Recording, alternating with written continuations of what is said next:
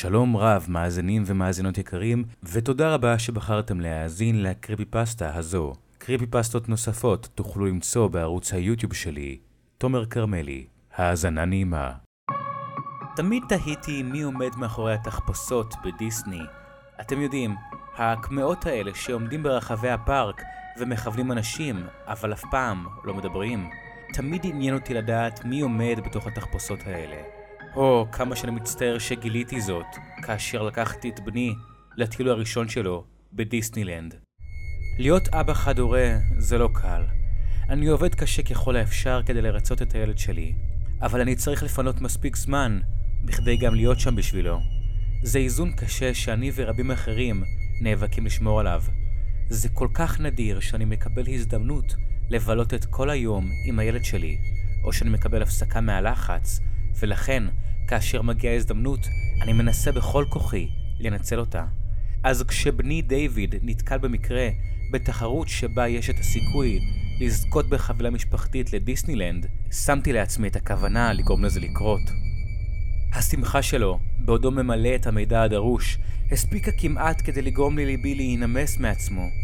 אבל לא הייתי תמים. דברים כאלה לא קורים לנו. אחרי שאיבדתי את אשתי, למדתי שאתה לא יכול לסמוך על דברים שיסתדרו עבורך. אחרי שדייוויד הגיש את הטופס שלו, התחלתי לזכור את לוח הזמנים בעבודתי, אחר כל זמן חופשי שאוכל לקחת, ועדיין להיות שם עבור הבן שלי. הבקרים המוקדמים יהיו מוקדמים הרבה יותר, ושעות העומס שלי יגדלו פי עשרה, אבל כל זה יהיה שווה את זה. טוב, ככה לפחות חשבתי. התחרות נמשכה חודש וחצי כדי לתת לאנשים זמן להירשם, ולתת לי זמן לחסוך לשני כרטיסים. נשארתי ער בלילה כשהיה לי זמן פנוי, והדפסתי מכתב מזויף, שבו נאמר שדייוויד ניצח בתחרות. הכנסתי את המכתב לתוך מעטפה, והנחתי אותה בעדינות בתיבת הדואר החלודה שלנו. כל מה שהייתי צריך לעשות אז, זה לחכות שהוא יחזור הביתה. הו, אני אומר לכם, כל עולמו של הילד הזה נדלק, כמו הזיקוקים ביום העצמאות, כשפתח את המכתב הזה. אני מקווה שלעולם לא אשכח את החיוך שלו. חשבתי שהוא עומד לקרוע את לחייו אם ימשיך לחייך ולחייך כל כך. בכל מקרה, קבענו תאריך. תאריך שבו אוכל לקבל את שלושת ימי החופשה מהעבודה שאני צריך. למרות שהטיול היה עוד במרחק שבועות ספורים, דיוויד היה גמור ומוכן לצאת כבר מהלילה שבו קיבל את המכתב. הוא סיפר לי עד כמה חבריו קינו בו. אף פעם לא הטיל ספק מדוע החבילה המשפחתית מורכבת משני כרטיסים בלבד. אני לא יכול לדבר בשם כל ההורים, אבל דיסנילנד היה סיוט ענקי. היה חם מדי, ותוך כמה דקות בשמש הבלתי פוסקת, הרגשתי את הזיעה שלי נצמדת לבגדים. דיוויד רצה לראות כל חלק מהפארק שהוא היה יכול. הוא היה רץ לכל קמע, ויכולתי להבחין שהוא התלהב מאותן בובות שלא יכלו באמת לדבר חזרה. יכולתי להגיד שזאת תהיה בעיה. אני אוהב את הילד הזה, אבל הוא לא מצליח לשחרר דברים. אני מניח שרוב הילדים ככה. הפארק היה כל כך רועש, הרגליים שלי התחילו לכאוב כשעמדנו יותר מכמה שעות בתור לנסיעה אחת בכל פעם. אבל לא הייתי שם בשבילי, הייתי שם כדי לבלות עם דיוויד ולראות אותו נהנה בכל הסרטים האהובים עליו. ובכל זאת, למרות שניסיתי להסביר לו את שתיקתן של הבובות, הוא המשיך להתנגד והיה משוכנע כי הם יענו לו. אצטרך לקחת אותו בכוח מהחיות השקטות האלה. ואז, כשדייוויד הושיט יד קדימה ותפס את ידו של גופי, ההבעה על פניו של דיוויד ירדה וחיוכו נעלם, והוא חזר אליי. היד שלו הרגישה מוזרה, הוא אמר לי. הסתכלתי אל עבר גופי. לא היה לי אכפת, הם יכלו לנסות להיראות מצוירים כמה שבא להם, אבל המבט חסר התזוזה שלהם עשה לי צמרמורת. הדרך שבה הם פשוט יכולים לבהות לנצח. לא ממש ייחסנו חשיבות לאחר שדויד אמר את מה שאמר, ולא ממש הצלחתי להוציא ממנו הסבר. אז המשכנו. היו לנו הרבה יותר מדי דברים לראות בכל מקרה. לא יכולנו לעצור לדבר עם כל קמע שנתקלנו בו. מצב רוחו של דיוויד חזר לאט לאט. כשאכלנו ארוחה יקרה ומופלאה, ישבנו יחד כשהשמש כבר מזמן ירדה לאופק, וראינו את הזיקוקים מזנקים לאוויר. המחזה המבריק של הצבעים והבומים מילא את הפארק, ולמרות כל התלונות שלי, להיות ברגע הזה עם הילד שלי, זה היה באמת המקום המאושר ביותר עלי האדמות. זה היה כמעט מושלם. אלמלא כל הקמעות שעמדו מסביבנו, עם כל זיקוק שמילא את השמיים בצבעים השונים, תווי הפנים של הקמעות הקפואים נראו דהויים בחשיכה, עמדו שם והסתכלו עלינו. זה היה קריפי, אבל שמחתי שדייוויד לא נבהל.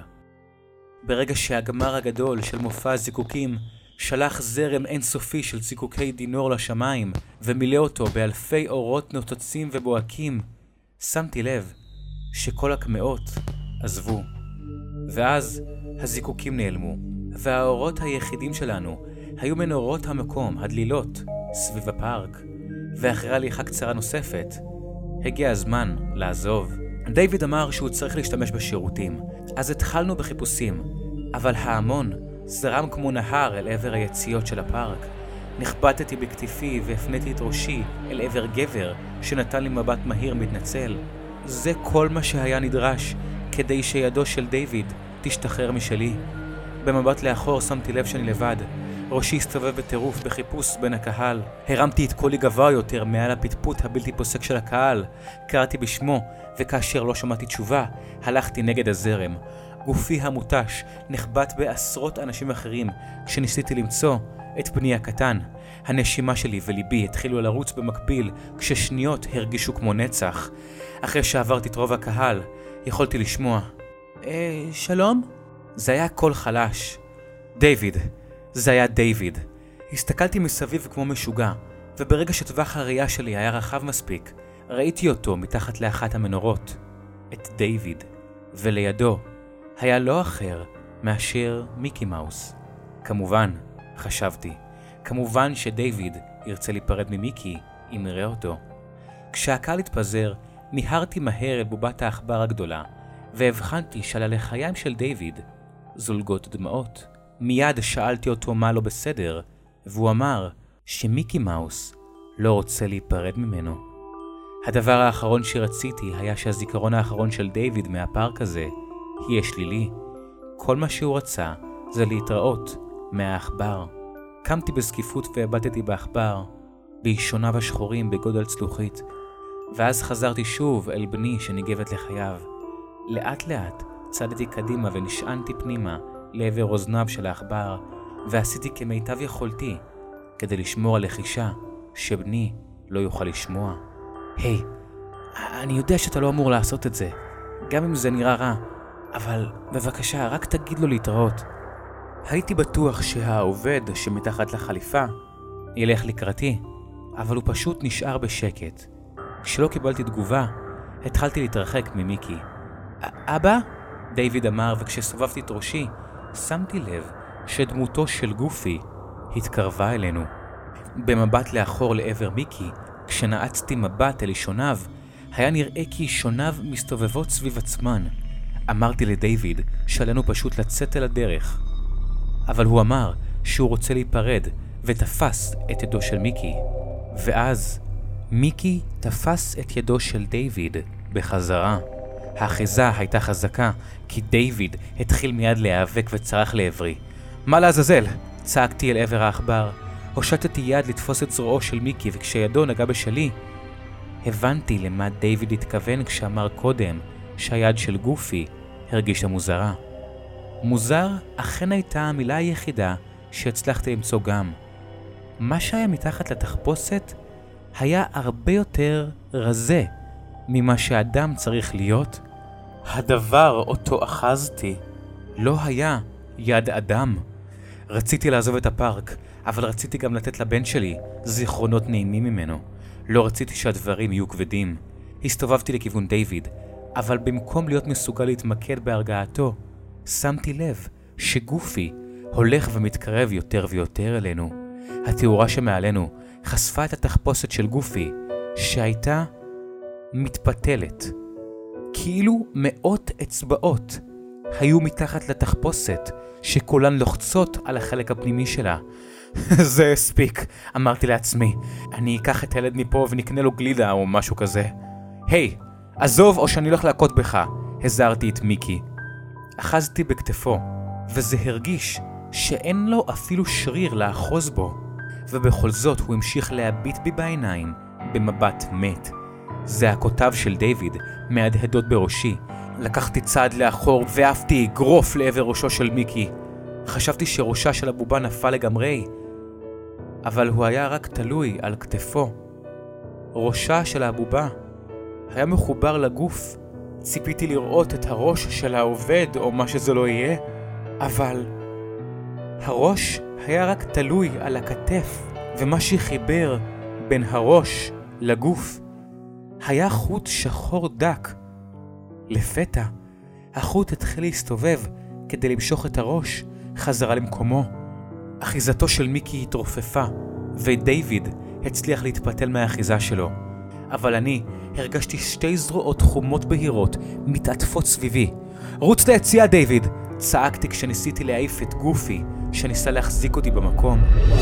זה מספיק. קול חלש ורגוע ציווה לפתע. דמותו של גופי עזבה אותי. כיוונתי את מבטי לקול הנשי שהציל אותי. מצטערת.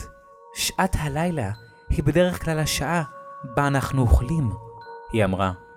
זאת הייתה דמותה של היפהפייה הנרדמת. דמותה עמדה מתחת למנורה, מעבר לשביל, בידיים שלובות. גופי ומיקי חסר הראש התרחקו מאיתנו ועמדו בצד. היפהפייה הנרדמת צעדה קדימה בחיוך בלתי מעורער. אנחנו צריכים לדאוג לילדים שלנו, לא ככה? היא דיברה כשהיא הפנתה את ראשה אל דיוויד, אך בבירור פנתה אליי. מה שמך, בחור קטן? דיוויד העיף אליי מבט, וחזר אל היפהפייה הנרדמת. אמ, דיוויד, הוא לחש. היפהפייה הנרדמת הורידה את עצמה לגובה העיניים של דיוויד, והעניקה לו חיוך חושף שיניים. ובכן, להתראות, דיוויד. היא דיברה, רכה ואדיבה, כשאחת מידיה מושיטות יד לאחוז בידו של דיוויד. ולילה טוב. היא קמה וחזרה לפגוש את מבטי, והמשיכה בחיוכה כמעט בלתי אנושי. או, oh, דבר אחד אחרון, אדוני, היא דיברה אליי. אתה תרצה להוריד ממך את זה. היא הצביעה על זרועי. היא הצביעה על מה שחשבתי בהתחלה כסערה על היד שלי. מה שחשבתי שהיה שערה, היה למעשה חוט שחור. אותו חוט שהחזיק את ראשו של מיקי. לפתע, הוא התפשט וזז לכל אורך זרועי. כמו מקק הוא התפתל סביב זרועי.